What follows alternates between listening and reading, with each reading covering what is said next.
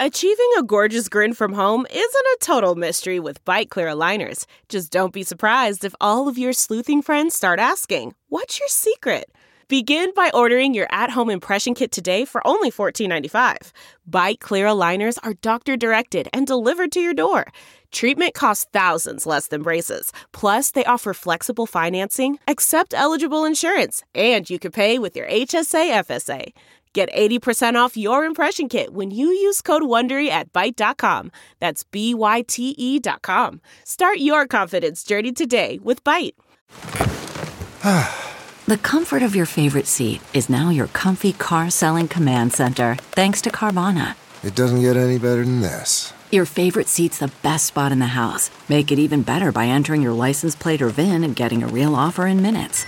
There really is no place like home. And speaking of home, Carvana will pick up your car from yours after you finalize your offer. Visit Carvana.com or download the app and sell your car from your comfy place.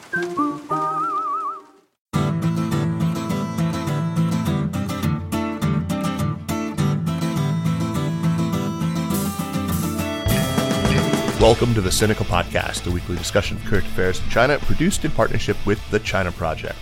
Subscribe to Access from the China Project to get access. Access to not only our great daily newsletters, but all the original writing on our website at thechinaproject.com. We cover everything from China's fraught foreign relations to its ingenious entrepreneurs, from the ongoing repression of Uyghurs and other Muslim peoples in China's Xinjiang region to Beijing's ambitious plans to shift the Chinese economy onto a post carbon footing. It's a feast of business, political, and cultural news about a nation that is reshaping the world. We cover China with neither fear nor favor.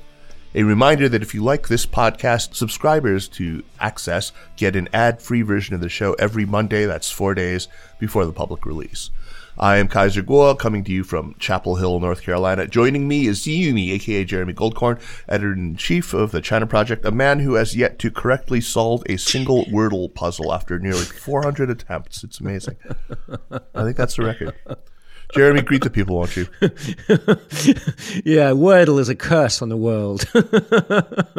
At least Twitter is dying now, so I don't have to see uh, your uh, Wordle results every day, Kaiser. well, I've stopped posting. I stopped playing Wordle. Anyway, um, today we've asked two old friends who are still in Beijing to join us on the show to talk about the remarkable protests that took place over this last weekend in Beijing, Shanghai, and at least six or seven other cities around China.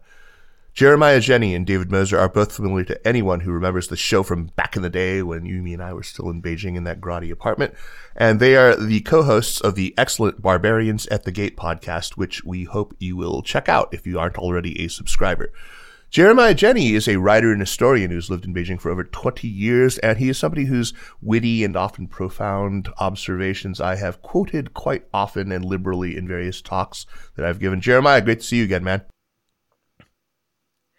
David Moser has, of course, co hosted uh, the Sinica podcast on numerous occasions. He is a true polymath, a linguist, a composer, an outstanding jazz pianist, and a savant on all things Beijing and China. He's lived in Beijing for about 30 years now. David, welcome back to Sinica. Well, thank you for that, Jeremy. That's uh, very flattering. I don't know much about math, though.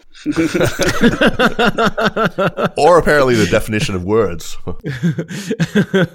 and the word poly now, uh, I, I re- realized from the recent uh, implosion of um, FTX and uh, Sam Bankman Fried's empire, uh, poly now means polyamorous. Ah. Um, in in in the discourse. But anyway, enough of that. Let's start with the situation in Beijing and elsewhere right now. It is Tuesday evening uh, for you, you, you two in Beijing, and I imagine by the time people hear this podcast, it's going to be at least Wednesday morning. Uh, what is the latest? Well, after a very intense uh, Sunday evening, yesterday evening was relatively quiet, and of course, all attention was on the the the spots in Beijing and uh, the Urumqi Road or Street uh, in Shanghai, where the the, the, the biggest uh, protests took place. But from what I can see from the news and from actually going by Liangmaqiao today uh, by taxi, there's quite a p- police presence there already. Uh, so, hmm.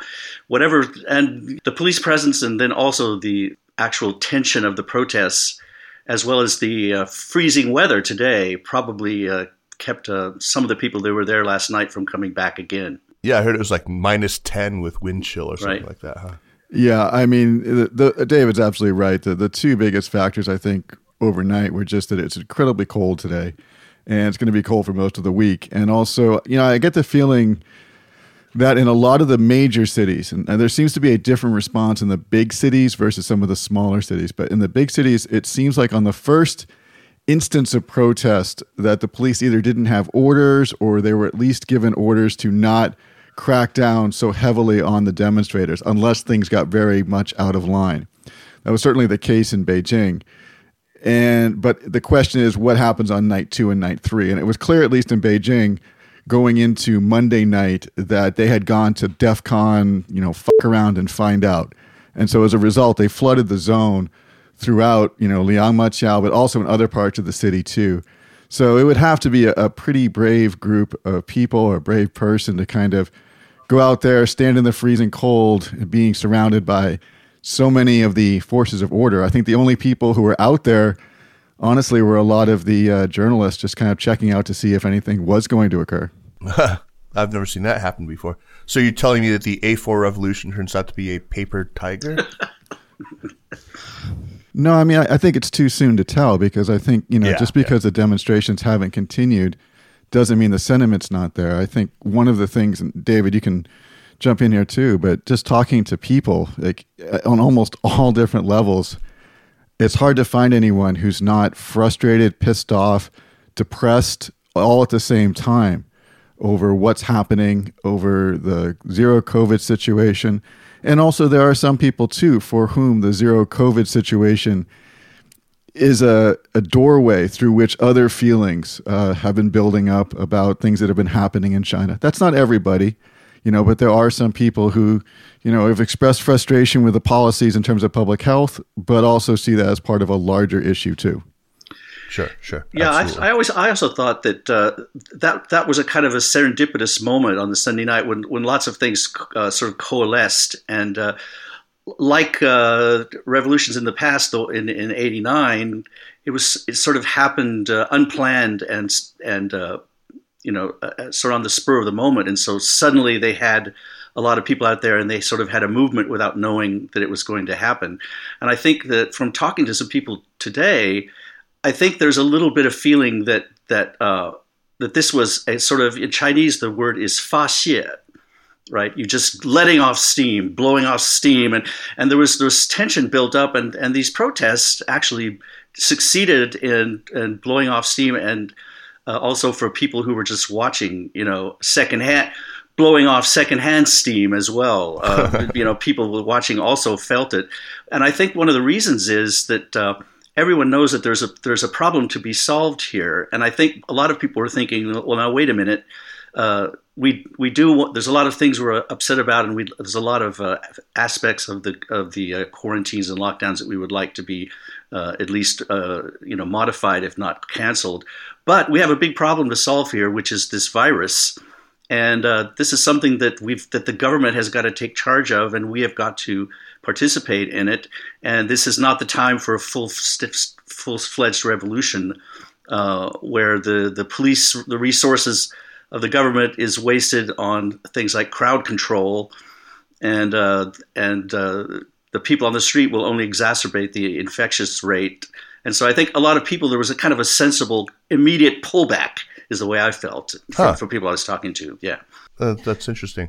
Um, so, David, I mean, how would you characterize uh, people's feelings about the virus at the moment? Because uh, it, it certainly um, seemed that the World Cup was one of the uh, factors in this, in that people were seeing the rest of the world without face masks. At least that's how it's been read. Uh, uh, a- a- abroad, that um, seeing vast crowds of face maskless people was one of the things that uh, added to the anger. Are people worried about the virus still? Uh, yes, of course. I think people are still worried about the virus. Uh, the problem is that there's frustration that that that after a sort of spectacular kickoff, where you did have an incredible success at, at crushing crushing the virus very early on, and then preventing the spread and and, and the incredibly low death rate for such a large uh, country, that it seems like China didn't sort of go the the, the extra mile and like finish the job. And it seems like when when people are looking at the outside world, like the World Cup, they're sort of thinking,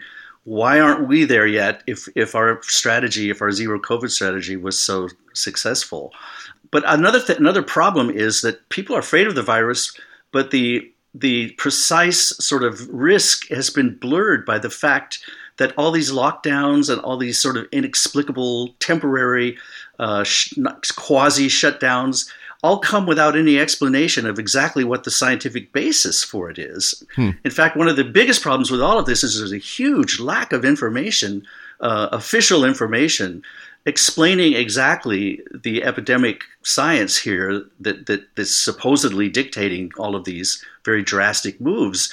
And I think that, that people have sort of lost the focus because there, there, all, there's a lot of uh, there's a lot of uh, statistics about how many cases or how many positive cases in each district, and it's broken down in sort of micro statistics.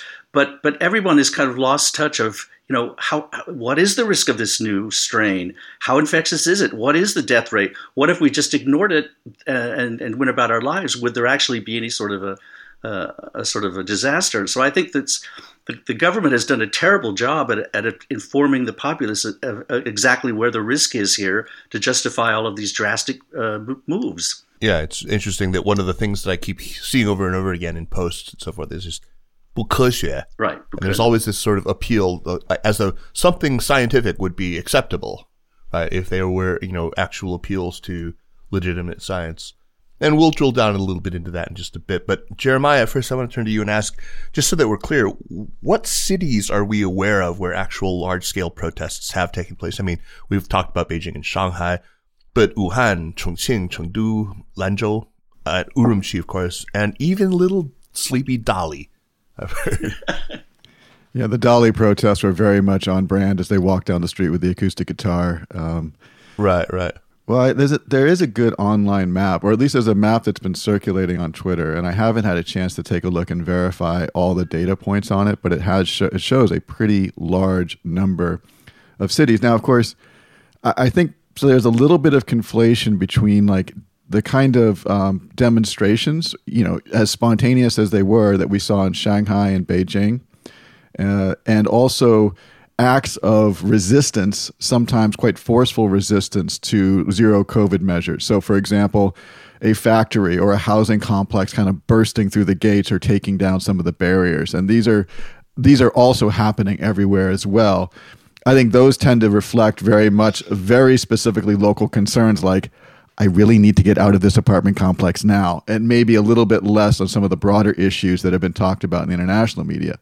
On the other hand, it is very clear that some of the protests in the bigger cities, Beijing, Shanghai, Guangzhou, um, there's been some sympathy protests in Hong Kong, uh, Hangzhou last night as well, and there are some oh. good Twitter feeds that that are also kind of archiving this as it happens in real time, kind of scraping things off of the Chinese internet and in, and taking in videos from people who are submitting them. So it, it's clear that this is something that's happening everywhere, although the things that are happening everywhere may not be the same, if you know what I mean. They may not all be have large scale demonstrations. They may all be talking about general policy. Some of them are very specific to local situations. I hope you'll give us a list of some of these good Twitter accounts to follow. Yeah, the, the one I've been following is and uh, is one called uh, I think it's Li Lao Shi, Bu Shi Ni Lao Shi uh, and it's uh, it's in Chinese, but it's been um, and it's been under attack actually on Twitter most of the day from the usual suspects. But yeah, this yeah. The, they or the people who are behind this have been, as far as I can tell, really the kind of the best resource for tracking all kinds of different um, events as they've unfolded in the last at least at least four or five days. I've been following it. Yeah, this has taken my recommendation, but that account, uh, the Li Laoshi account, there's also Yu Touzhile uh, on Twitter. Um, and I think they're the same account, Jeremy. Is that the same account? I think so. Okay. I think that's his handle, or their, excuse me, their handle. Ah, okay. Um, and then the Initium Media Group, which started in Hong Kong, has been putting out various maps. They were the ones that calculated that 79 uh, tertiary education institutions had students organizing protests. Hmm. Mm-hmm. Um, what about the size of the protests? Uh, have you uh, either of you got a, an idea of of uh, how big the crowds were, and what are the demographics? I mean, there were some interesting things. They seem to be a lot of students, uh, young women have also been rather prominent. Any comments on that? Well, I, you know, the size of the protest is like any kind of demonstration is something that gets contested, and especially because a lot of these have been very they've been in areas but have kind of moved around in neighborhoods, so it's hard to kind of get everyone together to count. So it does seem like, at least in Beijing, um, you know, the the the journalists who were there, and I should point out I live only about a kilometer or so, or a kilometer and a half away from this, but I wasn't there on Sunday night. It happened after I'd gone to bed. So, you know, there are journalists and people who have a better firsthand account than I do. Uh, but it does seem, you know, I know the size of the space they were in, and just based on, you know, an eyeball estimate, I mean, you're talking, you know, a few hundred people at least, and I would imagine estimates might be even more. I don't know, David, if you heard differently the the interesting thing I heard was from a, a, former student who's in Shanghai right now, and he, he happened to, I think he said he happened to just wander into the the protests there, and I asked actually I asked him that question. I, I said, well, what was you know what was the size of the crowd exactly? And he said an interesting thing. He said, do you mean the size of the crowd or the size of the onlookers? and I realized that in fact that that makes it very difficult to come up with a number because for all the people that are yelling or holding up uh, you know A4 sheets of paper and so forth, there's also a lot of people that are just gawking. We call it rubbernecking, I guess, uh, and they may mm-hmm. participate or they may yell or they may just be walking through the street. I, I, I, don't know, but I mean, I think it's probably impossible once the and especially. Uh, you might ask the question also you mean the crowd in front of the police line or behind the police line. So I, I, think it's a blurry concept of crowd size. It's if you mean everyone that's just there, sort of uh, aware of it, that could be in the many hundreds, maybe even a thousand or more. If it's just people actively shouting and getting uh, press coverage, it may be only you know dozens or a hundred or something. I have no idea. That that's long been a feature of dissent in China, though, hasn't it? The the melon eating crowds on the yeah, side, right. you know, whether online or in the streets. Yeah, yeah, exactly. I think the arguments over crowd size may obscure kind of a larger point, though, which is that to be even to be out there, we've seen some videos of people who have who, who have been outspoken, even if it's a few dozen people, a few hundred people, they're taking an enormous risk, and to do that can't be diminished. At the same time, just because they weren't joined by thousands of other people marching in the street doesn't necessarily mean that there weren't the same sentiments. There's a lot of reasons why people don't go out in the streets to protest in China, not the least of which in Chaoyang district, many people are still locked in their apartment complexes. So I think, you know, I think when I saw some arguments on Twitter about, oh, it was this size, it was that size, we're undercounting, we're overcounting. I'm not quite sure that's the discussion we need to be having. I think the discussion is should be those people who are brave enough to go out and say something. How reflective is what they're saying of a general zeitgeist in a particular city or even in the country? Yeah, and I mean, let's let's stay with that. How would you describe the general level of anger and frustration that you know, on the eve of this crisis? We'll go into what touched it off in just a second, but were you surprised that something like the Urumqi fire was enough to set this tinder alight? Or was this something you saw as pretty inevitable? Uh, I think we, we, Jeremiah and I were talking about this uh, last just yes, last night. Actually, I think part of it was the sort of uh, letdown when, after months and months of thinking that the, the trajectory was a positive one and we were moving out of this this phase, that suddenly, for some reason we still not are sure about, there was a spike in cases everywhere, and especially in Beijing and so everything kind of immediately went back into lockdown after after several months of relative freedom. And I think that you know, even though it's no worse than it was in the past, I think there was a, there was a sense of a massive sense of frustration that happened to coincide at the same moment that there was the uh, the fire in Urumqi, and also the the, the fact that um, you had. Uh, you know this connection to other sorts of demonstrations happening throughout the world. I mean, people were bringing up uh, the protests in Iran, um, and, and elsewhere. And, and so I think there was just a kind of, it was kind of a, a triggering mechanism that set off this, uh, as I say, faxie. They just wanted to, to blow off steam or something like that. So, uh, mm-hmm. yeah. Well, you brought up also it, it, one of the aspects of the crowd is the demographics and the number of young women who are speaking up. Uh, I think that's been a pretty remarkable thing, and you know, part of it Um, and there are people. Let me just be clear: there are people who are much better qualified to speak on this than you know a fifty-year-old white guy. But I, I, there is a sense that the restrictions, the stress, the anxiety, the pressures of living with zero COVID um, for you know three years, and there have been good moments and there's been bad moments, but at the same time, a lot of those pressures have fallen disproportionately on women in relationships, in marriages, in mothers who have to be accountable for kids who are being in and out of school because you know unfortunately childcare often falls on the women in China even those who are fully employed and just a, a very non-scientific anecdotal um, spectrum of people that we know it is striking to me just how much angrier slash depressed so many of our women friends are uh, than necessarily a lot of our male friends who are also upset too. But there's this, I can't even really pin the name for this emotion of just somebody who is so pissed off and depressed at the same time. It, it reminds me a little bit of the way that people felt, some people felt, not everyone, in the immediate aftermath of the election of Donald Trump. Um, hmm. You know, there was that moment of just frustration, um, anger, resignation, depression, all at the same time. And I think impotence that, too, right? To some extent, that's a good point, Jeremy. I think what's being expressed here, I know we're hearing different things like for free speech and for free media and end to zero COVID and all kinds of things. I don't know if necessarily anyone is is advocating a particular ideology or ideological movement.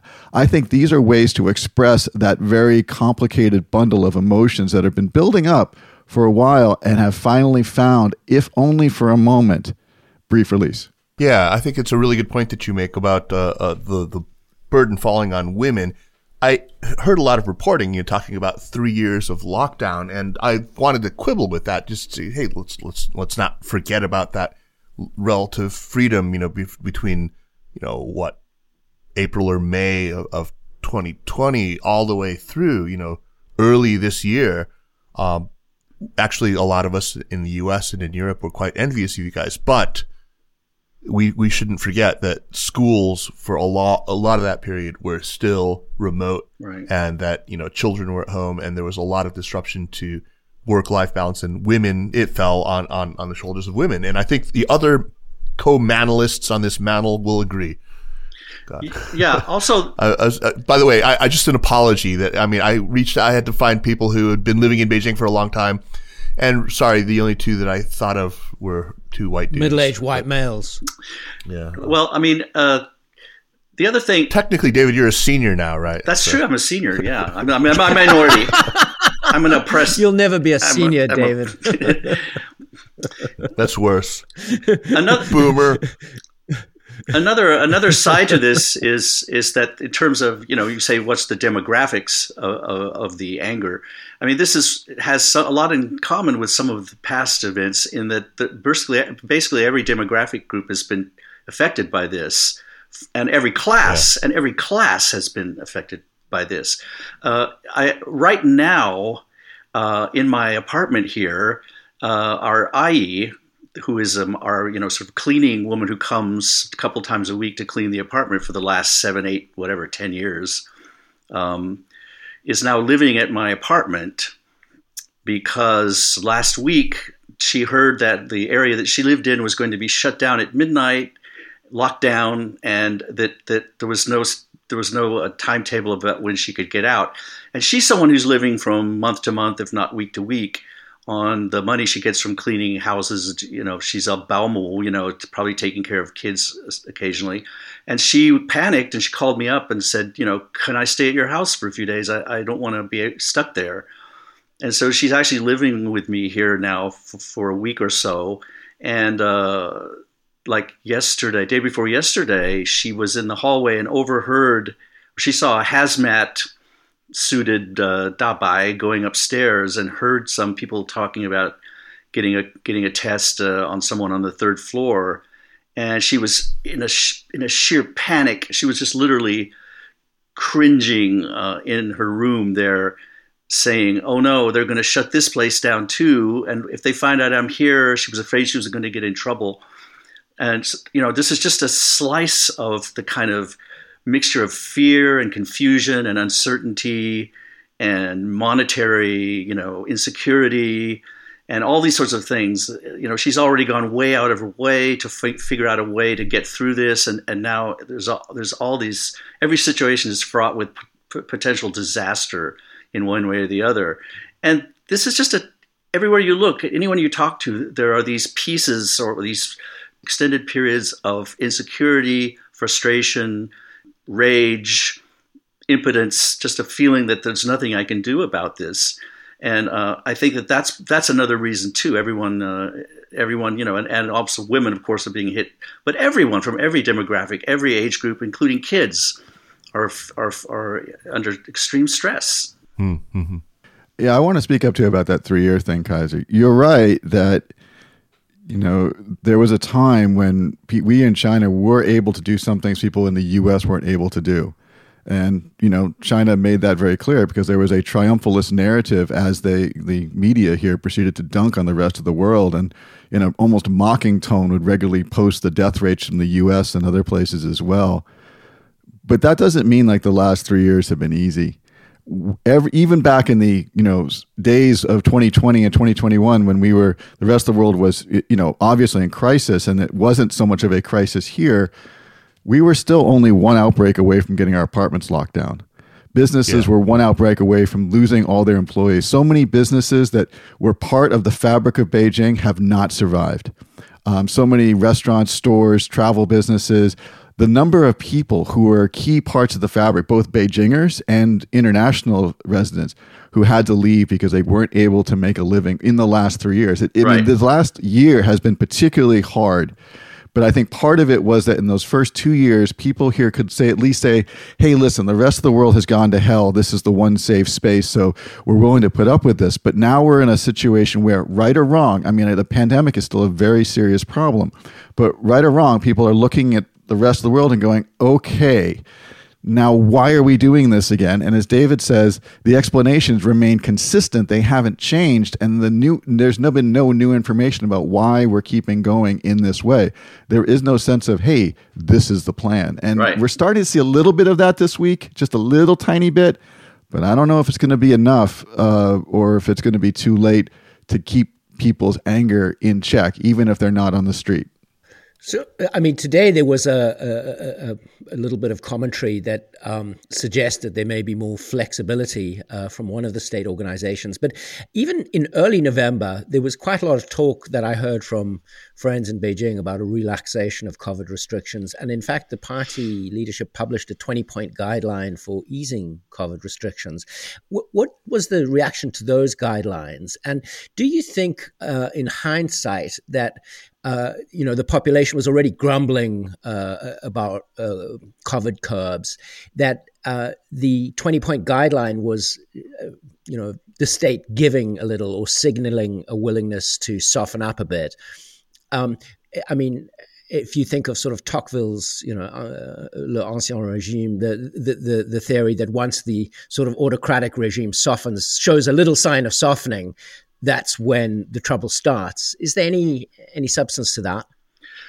Well, both of us can talk. Jeremiah can talk to this as as well. But first of all, twenty points—that's a lot of points to to, re, to remember. And there and there also the fact that there's so many points means there's a lot of futzing around with little details. Some of the easing had nothing to do with the, the domestic situation. It had to do with uh, flights coming from abroad and the, the, the, shortening of quarantine times for, for travelers and things like that. So, so most of those of the of the tweaking in those points had very little effect on everyday life, and, and even the ones that, that have been promised the the the end of the what do they call it the in the second uh, level contact, uh, you know, uh, Tianchuang when the windows pop up, you know, even though they've they've they've loosened that restriction, it, ha- it has very little effect on the actual day to day life, and it has very little effect on the insecurity that people feel.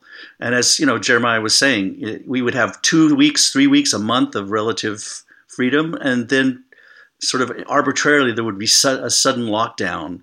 Um, I had a lockdown here in my building on my in my residence compound for about a week and uh, it literally happened instantaneously. It was it had happened just a few minutes before I came home from work, and was told that if you go in, you can't come out. and we had no long we had no idea how long it would last. It turned out they said maybe five days, maybe a week. It turned out to be just four days, but we were never given any explanation. Uh, there was never any uh, mention in the, in the Hui of exactly the timetable, and there was certainly nothing about from the from the Chaoyang authorities uh, saying anything about. And there was actually only rumors that the reason was that five or six people had tested positive in a in a compound, a building, a, a compound that was like a, a, a, short distance from our compound. So I mean, mm. this is typical. This is absolutely typical. And so, you know, you may have a brief period of, of freedom and of relatively nor- uh, normalcy, and then it just goes away. And it could go away like with my ayi. Suddenly, she doesn't know when she can go back. No one's told her, even given an estimate. And uh, you know, this is so these 20 points. By the way, I, I just noticed that as soon as these uh, protests occur on Sunday, there's these sudden announcements. Uh, the one I saw just today was, oh, they're going to hold weekly press conferences now, giving updates mm. on the epidemic condition. Well, fancy that. Actually, updates every week. And so, and the same thing with uh, uh, they were talking about loosening uh, restriction in Xinjiang came at exactly the same time for exactly the same reason, and also an announcement that they're now going to up they're going to step up va- uh, vaccination efforts for for people over eighty. So you know this came in almost instantaneously instantaneously after the the protests in, in Saturday night. You know, go figure. Yeah, go figure. Speaking of uh, restrictions, how severe has internet censorship been? Are you hearing about outright bans of Weibo accounts or Weixin WeChat accounts, or has it just been mostly post deletions? And, and, and you know, as always with these things, people have found really really clever workarounds, which I always kind of delight in reading about. Uh, what are some of the more clever things that you've seen deployed in the avoidance of censorship? Well, you know, you, you have the usual workarounds on of, of, playing around with the files that are actually posted or images or videos that are posted onto Weixin or Weibo that have different elements put into them that help to kind of disrupt the algorithms and require a much more manual process of actually looking at the videos and that that can that can slow down the censorship and you know I I'm not a, I'm not an engineer I don't know the technical side of it but it does feel like there are times, and uh, people debate this, but like especially overnight when there's a huge deluge of videos, that it does feel like the censors get a little bit, or the censorship apparatus gets a little bit overwhelmed, or at least more things are visible.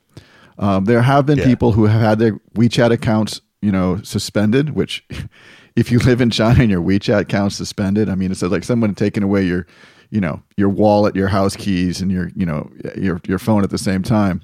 Yeah, uh, so that has happened. I've had I know people have had their WeChat accounts locked, which is not quite the same thing, but it's still a pain in the ass. And you know there are stories, and I, it seems to be quite has been verified that at least in Shanghai and one presumes in other cities where we don't necessarily have people checking, uh, that police are asking people to open up their phones, just like they do when you get detained. One of the first things they'll do is they'll ask you to open up your phone so they can check to see what's on it. Now they're doing that as kind of a random uh, process in, in some parts of Shanghai, at least for in very sensitive areas, and if anyone looks like they've taken a picture. We've even seen some uh, reports, and you've probably seen the same one, that they're checking for things like, uh, you know, VPNs, like different VPNs and things like that. I, I, don't know how widespread that is, but if that's if that's now part, that's something that's been happening in places like Xinjiang for for for quite a while. Yeah, if that's now happening in, in some of the big cities, you know they're gonna they're gonna they're gonna get a lot of people who have things on their phone they probably shouldn't. I, I don't know that many people in Beijing. At, again, this is you know I, I the circles that I run in are international circles of, of people who often have lived over abroad. So many of them have VPNs and other software on there that would be seen as problematic. I don't know about, you know, Auntie Lee or Auntie Wong, but still, it is an interesting ramp up of those precautions.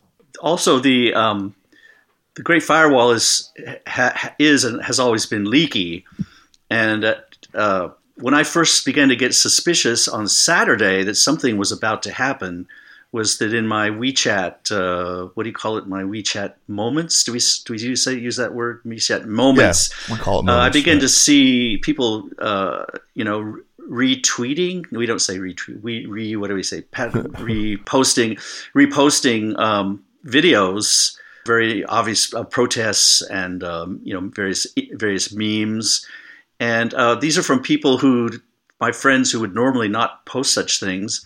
And I would go back and find some of them deleted maybe 15 minutes later, but the, but it, the, they, became such a deluge that that there was literally no time, and they came one after another.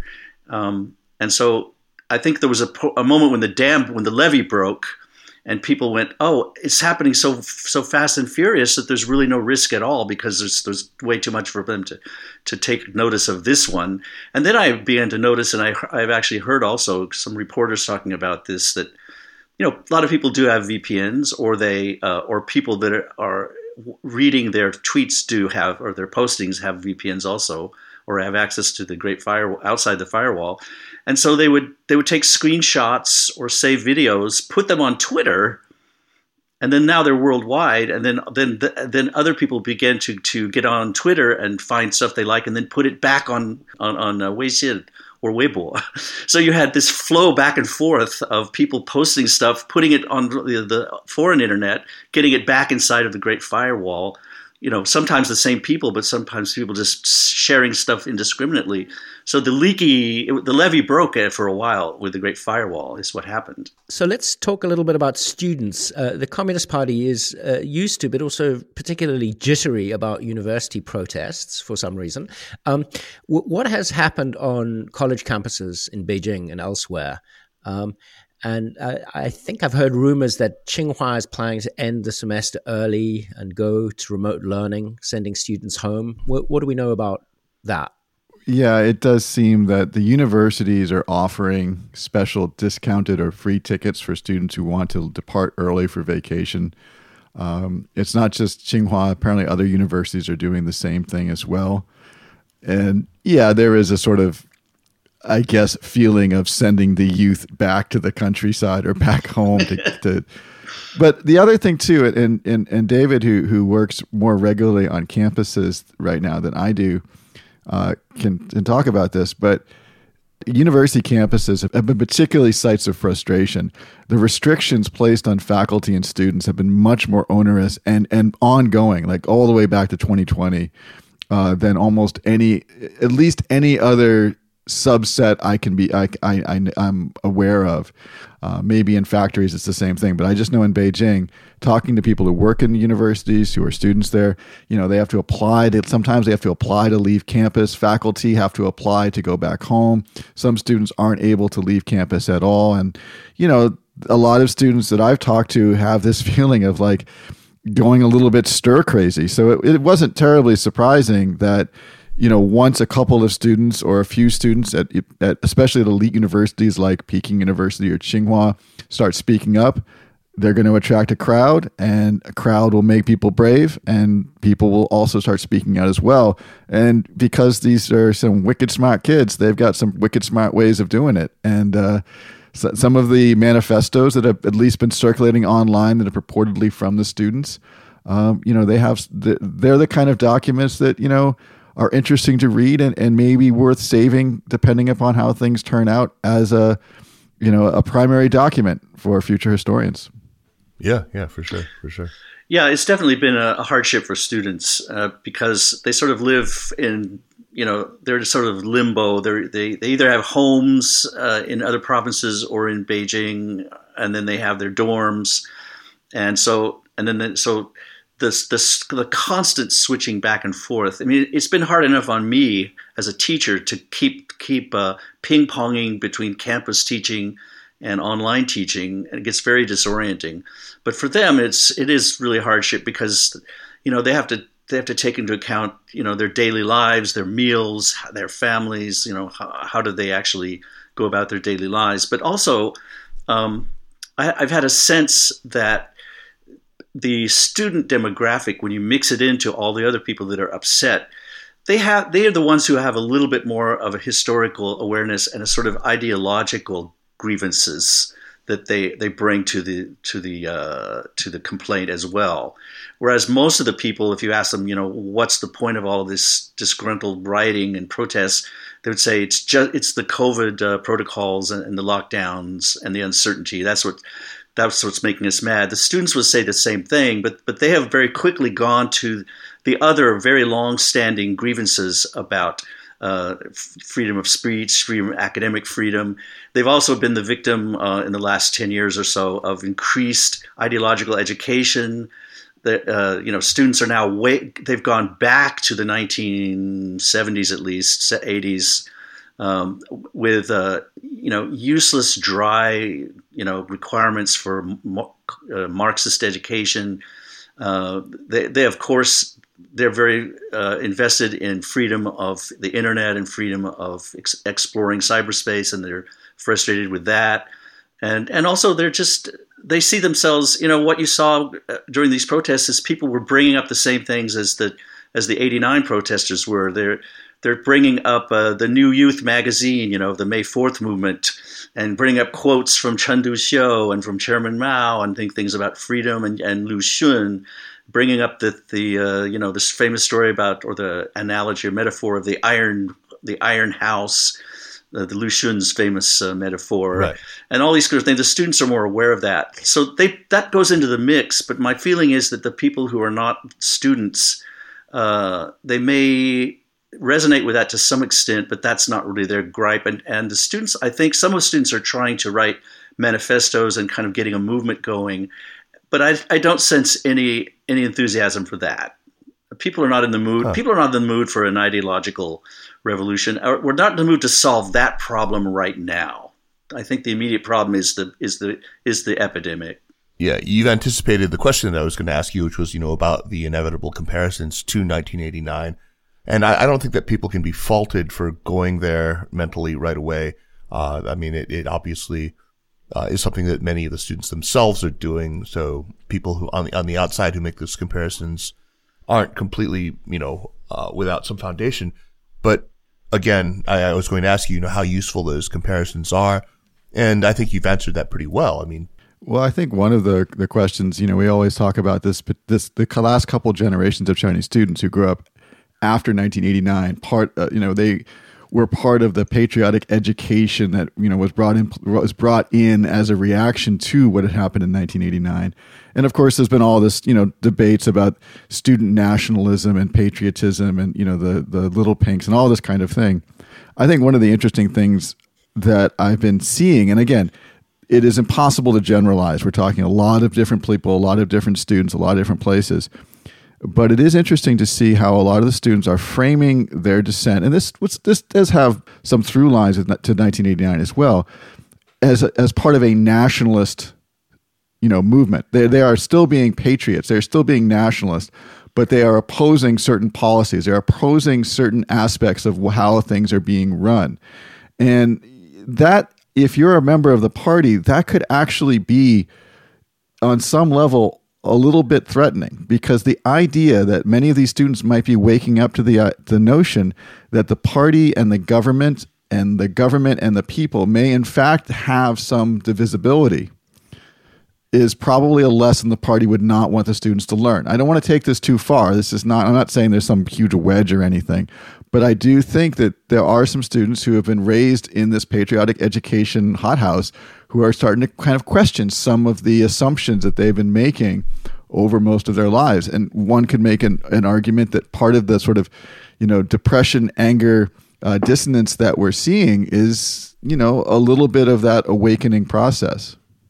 Mm-hmm. Mm-hmm. Connected to that, uh, there has been a lot made of people in Shanghai shouting Xi Jinping Xiatai and Gongchandang Xiatai. And these were indeed very shocking. I mean, if you've been following China since uh, the chairman of everything has been in power, I mean, you don't hear this, you don't see this kind of language in China.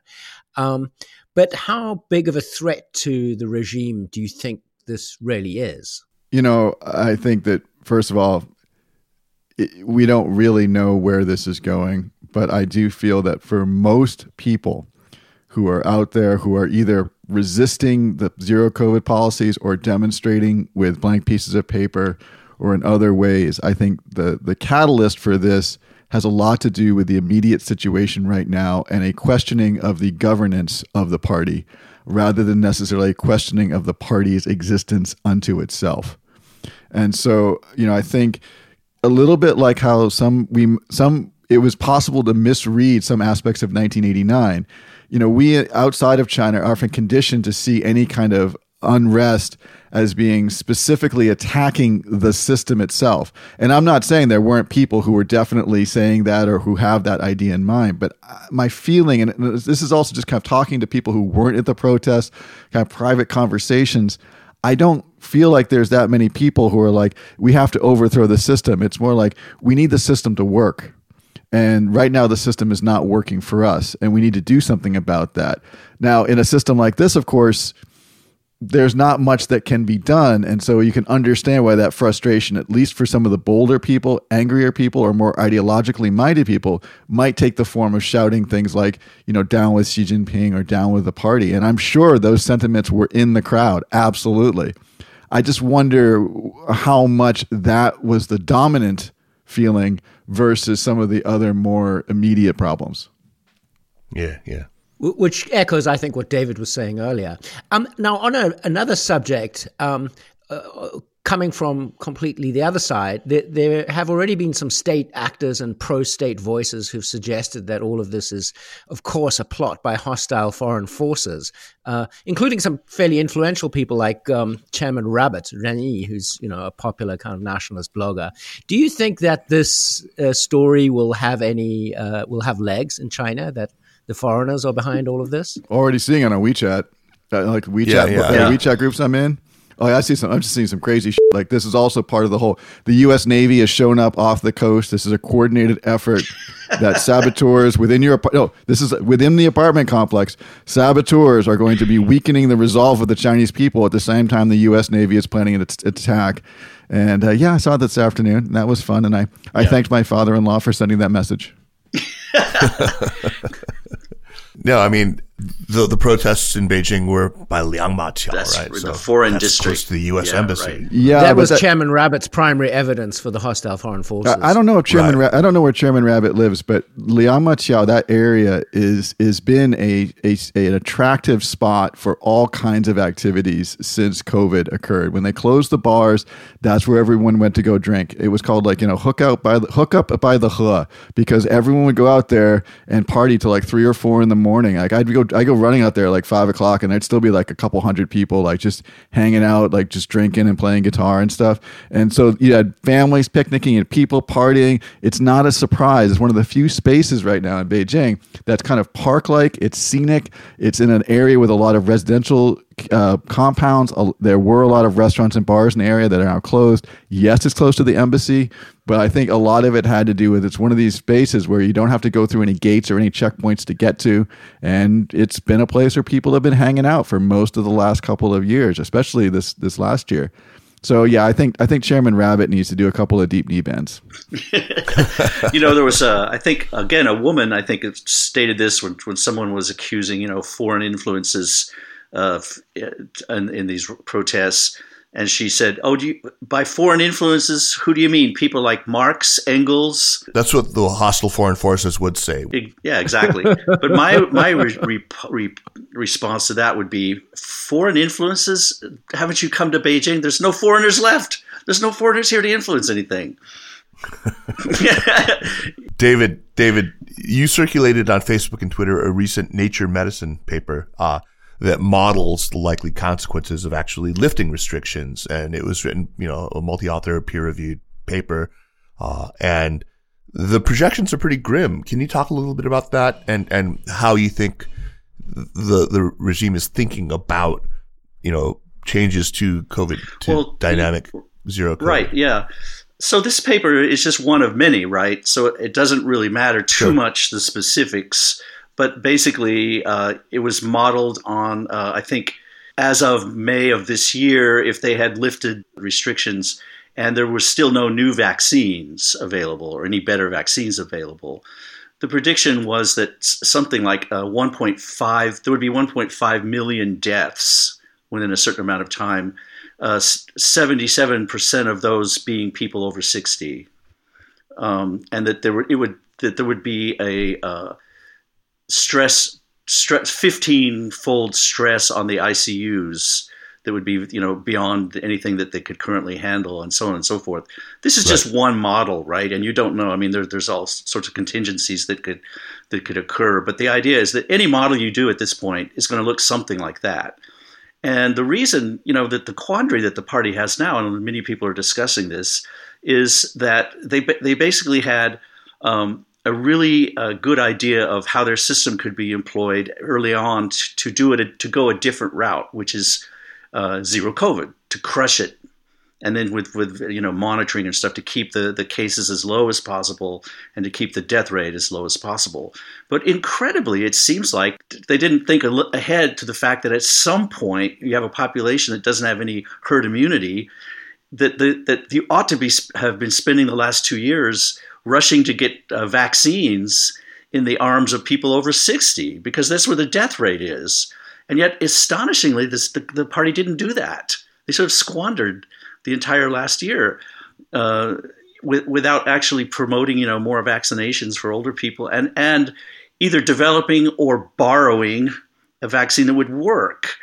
And uh, you know, there people know this. It's it's it's completely open. Uh, and people, you know, it's it's not a secret to the, the general populace that uh, just merely uh, lifting all the restrictions is not going to solve the problem. It's going to just create another problem.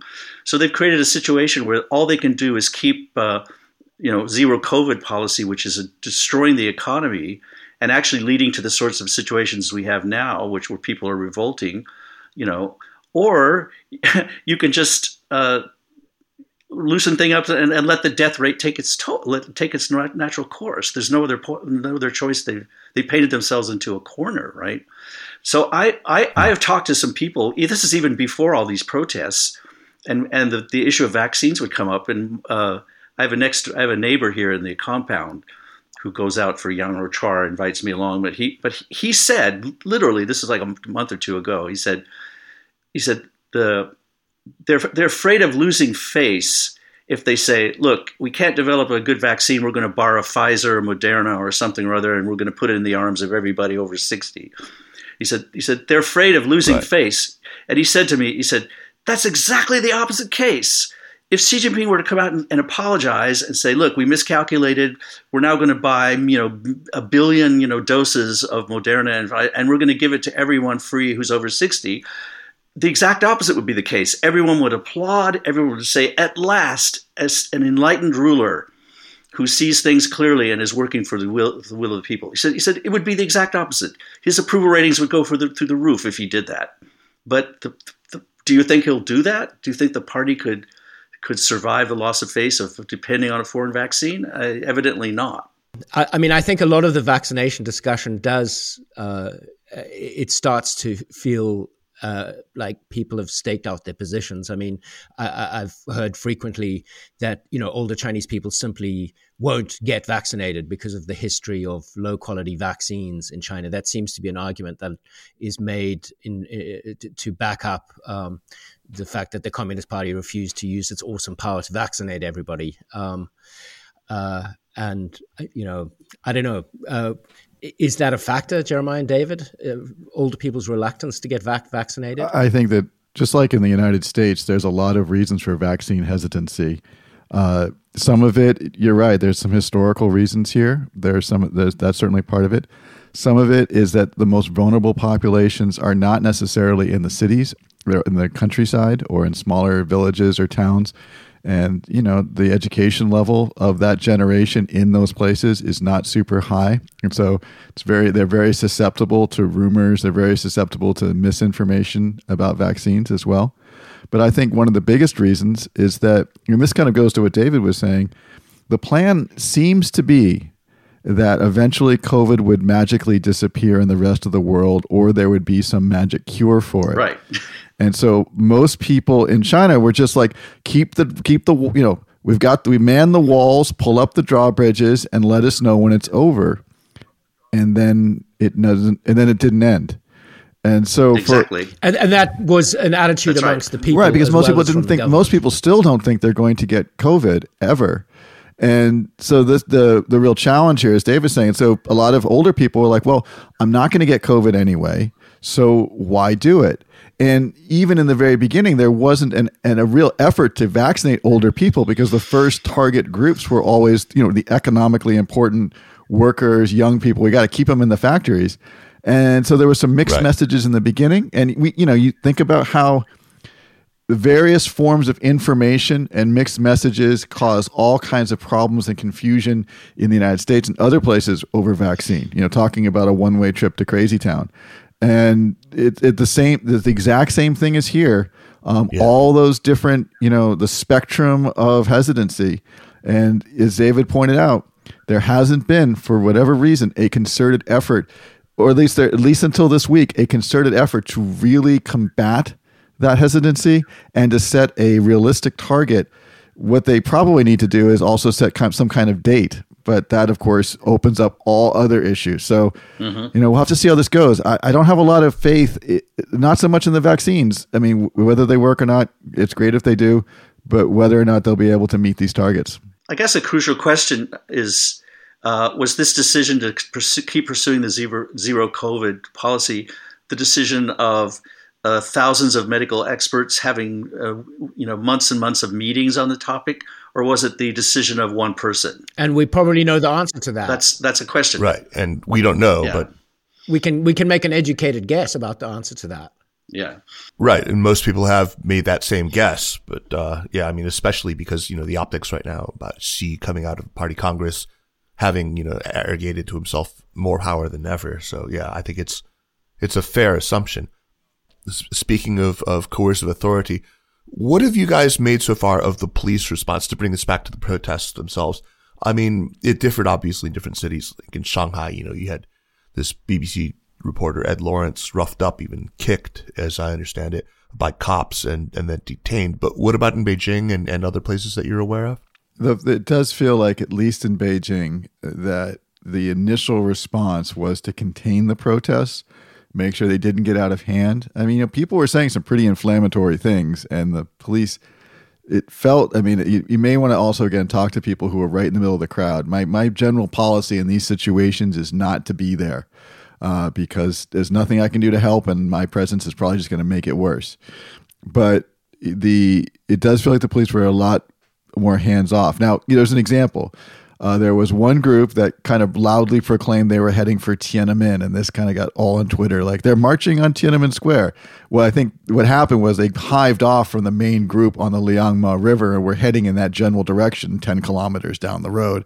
And the police were like, and the and the police were kind of like playing pond hockey and kicked them back into play, like, nope, nope, nope, you're going to be over here. And so that was that was the first night. But again, it does feel like in Shanghai, and we talked about this in the beginning that on night two and night three, either they got new orders or they were just tired of you know having to be passive in the face of you know direct threat, direct challenges to their authority. So the police, you know, were much tougher. And you know, you know, uh, you know, journalists. You got to remember what these security guys they're hearing you know, we think about the external propaganda about the West and hostile foreign forces and the evil media and all this stuff that gets published imagine what these guys get in their like private briefings. And so it's it's not. I mean, it's it's a horrifying thing, and it's a hard. I mean, say this: there aren't that many journalists right now in Beijing, and it is so much harder to be a journalist right now in China than at any other time I can remember. And you know, the fact that the government comes across and says things like the the, the statement about this that they were just protecting him from getting COVID by kicking him in the head well, it's so, a well-known uh, cure, actually. Jesus. it's, a, it's, a, it's, a, it's a cure for a lot of things, but it ain't a cure for that. And it's, it's probably a cure for whatever ails like Zhao Lijian, but it, it was not something that was appropriate for a, for a journalist who was just doing his job. So, with that great image of Zhao Lijian being kicked in the head, I think we can we can wrap this conversation. Thanks, guys. You know that was that was a ton of fun. Well, I wouldn't say it was a ton of fun, but it was all. It's great to catch up with you, and, and thank you for that on the ground reporting about what's happening. Jeremy and I are, are, frustrated at not being able to actually, you know, see what's going on right now. And it's, it's, at the same time, I'm, I'm really glad as hell not to be there. But, uh, anyway, uh, thank you both. And, uh, I look forward to having you guys back on the show again soon. Don't forget to check out the Barbarians at the Gate podcast. Uh, But uh, let's move on to recommendations first. Jeremy, do you want to make a quick plug for, for some of our fine China Project products? Yeah, one thing I should plug that I haven't done on, on the podcast recently is Tip Sheet, which is our uh, morning, at least morning in the US, evening in China uh, business newsletter that covers uh, you know one major business story and updates from the Chinese business press every day. And it's currently free. You don't actually have to be a paid subscriber to get it. That may not last much longer. Uh, but yeah, tip sheet. Yeah, um, yeah. Great. Help us keep the lights on. All right, yeah. let's move on to recommendations. And uh, Jeremy, why don't you kick us off? What you got for us? So I am, in fact, as I mentioned earlier, going to recommend that Twitter account that Jeremiah mentioned, and it is indeed the same as Li Laoshi, Bushi Ni Laoshi, which means uh, teacher Li isn't your teacher, but the actual Twitter handle is Why You Touzhele, and Touzhele, of course, means you know. Um, laughing, uh, sneakily laughing. Um, and it's uh, if you're trying to follow what's going on in China, it's collecting pretty much everything that is being circulated on social media, including some of the images that may become iconic of this time, such as the workers hauling off the uh, Urumqi Road sign in Shanghai. You know, it's the kind of most obvious kind of censorship. People are gathering at Urumqi Road, so let's remove the sign. um, they won't be able to find the protest that way. I'm really um, uh, horrified at myself for recommending anything on Twitter because I'm really hoping Twitter burns itself down at the moment. But nothing has yet replaced it as the sort of uh, global place for breaking news. And one other account is Cindy Yu, who's the Spectator uh, editor and podcaster based in London. Uh, and she actually put subtitles on a video of uh, the person that one of you mentioned who said, you know, the only foreign forces here are Marx and Engels. Uh, so Cindy Yu's Twitter feed and why you Touzhele Twitter feed. All right. Uh, great, great re- recommendation. Jeremiah, well, you're up next. What you got? Well, that Urumqi Road thing reminds me of something from back home in New Hampshire. The old joke about the guy who didn't want the deer crossing in his road, his yard anymore, so he moved the deer crossing sign.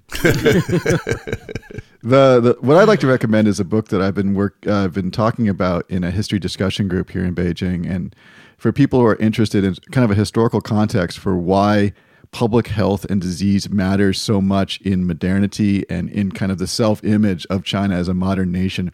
I highly recommend a book by the historian Ruth Rogaski called Hygienic Modernity Meanings of Health and Disease in Treaty Port China. Yes, it's an academic book, but it's really well done and it, it touches on a lot of the issues of why issue why things like disease, smells, hygiene, all of these things became encoded in a definition of modernity that then, of course, has been perpetuated and deployed throughout the 20th into the 21st century. If you're looking for the historical context for a lot of what's happening, um, this is a great place to start. Yeah, only thirty six ninety nine on Amazon hardcover. No, that's not bad for an academic book. I'm usually they're they're just totally totally unaffordable. So Ruth Rogaski, excellent recommendation. Thank you, Jeremiah. Uh, and David, what you got? Um, yeah, I'd like to do a recommendation of uh, a couple things by the same person.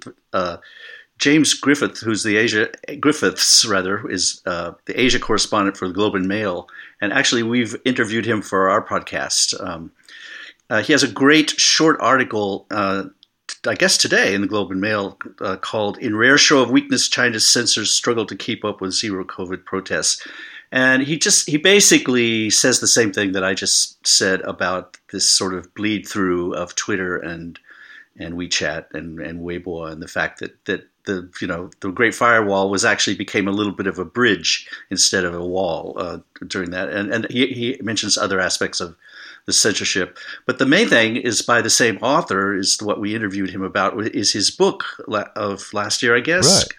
called Speak Not uh, Empire, Identity, and the Politics of Language. So the book is about language death in general world, worldwide, starting with his own native languages, which is Welsh. Um, but then most of the book, or a huge portion of the book, talks about the languages that are near and dear to our hearts, or my heart anyway, the Cantonese, um, Tibetan, the, the, the various Xinjiang languages in China, and language uh, sort of cultural erasure or assimilation, the assimilation policy of downplaying and, and um, through the educational system, uh, letting the local languages erode so as to um, so as to promote national unity. Um, so his, his, book is about that and covers some of these issues, uh, you know, very well. And uh, you know, it has to do with a worldwide phenomenon, but in China, it's particularly uh, insidious. And uh, I think it's a good book to read just in general. And he's a smart guy too. Yeah. you should get him on the podcast if you. He's yeah. very prolific. Yeah. You know, he he wrote that book in uh, 2019, The Great Firewall. Uh, yeah, China. that's right. That's right. So he, yeah. he's quite an expert on on, mm-hmm. on internet censorship in China. Excellent. Uh, and to me, my, my recommendation is a short documentary that you can actually find on the New York Times OpDoc channel. Uh, it just dropped last night. It's called Happiness is Four Million Pounds. It's a uh, documentary by Hao Wu, who made 76 Days, uh, The People's Republic of Desire, and of course his old classic from I think 08 or 09, uh, Beijing or Bust. Uh, Hao is New York based, really, really great filmmaker. This is really short. It's like 27 minutes or something like that. Uh, it's, it's fantastic. It, it follows a young cub reporter as she tries to, to figure out this guy who's on the opposite end of the spectrum. She is idealistic and, and, you know, quite naive and, and lacking in confidence often. He is this real estate speculator, this like guy who's published all these books about how to get rich and he's just, you know, obsessed with, with wealth and showiness. I mean, it's, it's just people from different ends of, of modern China colliding and it just, the, the interactions between them, it's just fascinating. It's a great piece of filmmaking. Uh, very short. So please watch it. It's called Happiness is Four Million Pounds. I'll, I'll put a little, uh, link to it on, in the show notes, of course. All right, guys thank you so much. Uh, what a what a thank fun you. conversation. And thanks, Kaiser. Yeah, thanks, Jeremy. Great to see you. And I, I miss you both. And uh, with your stateside, I hope we can hang out because uh, I don't see myself getting back to China anytime very soon. So yeah, anyway. I don't know. I hope they let you out, the two of you, hostile foreign forces. At some point, best of luck. We'll we'll we'll start a campaign if you it's get. Been, it's been know, like three and a half detained. years being since I've been home. It's it's a long time. Yeah, yeah. It is a long time. Thanks again. Okay. We'll see you soon. Jeremy, as always. Thank you, Kaiser. The Sinica podcast is powered by The China Project and is a proud part of the Sinica Network. Our show is produced and edited by me, Kaiser Kuo.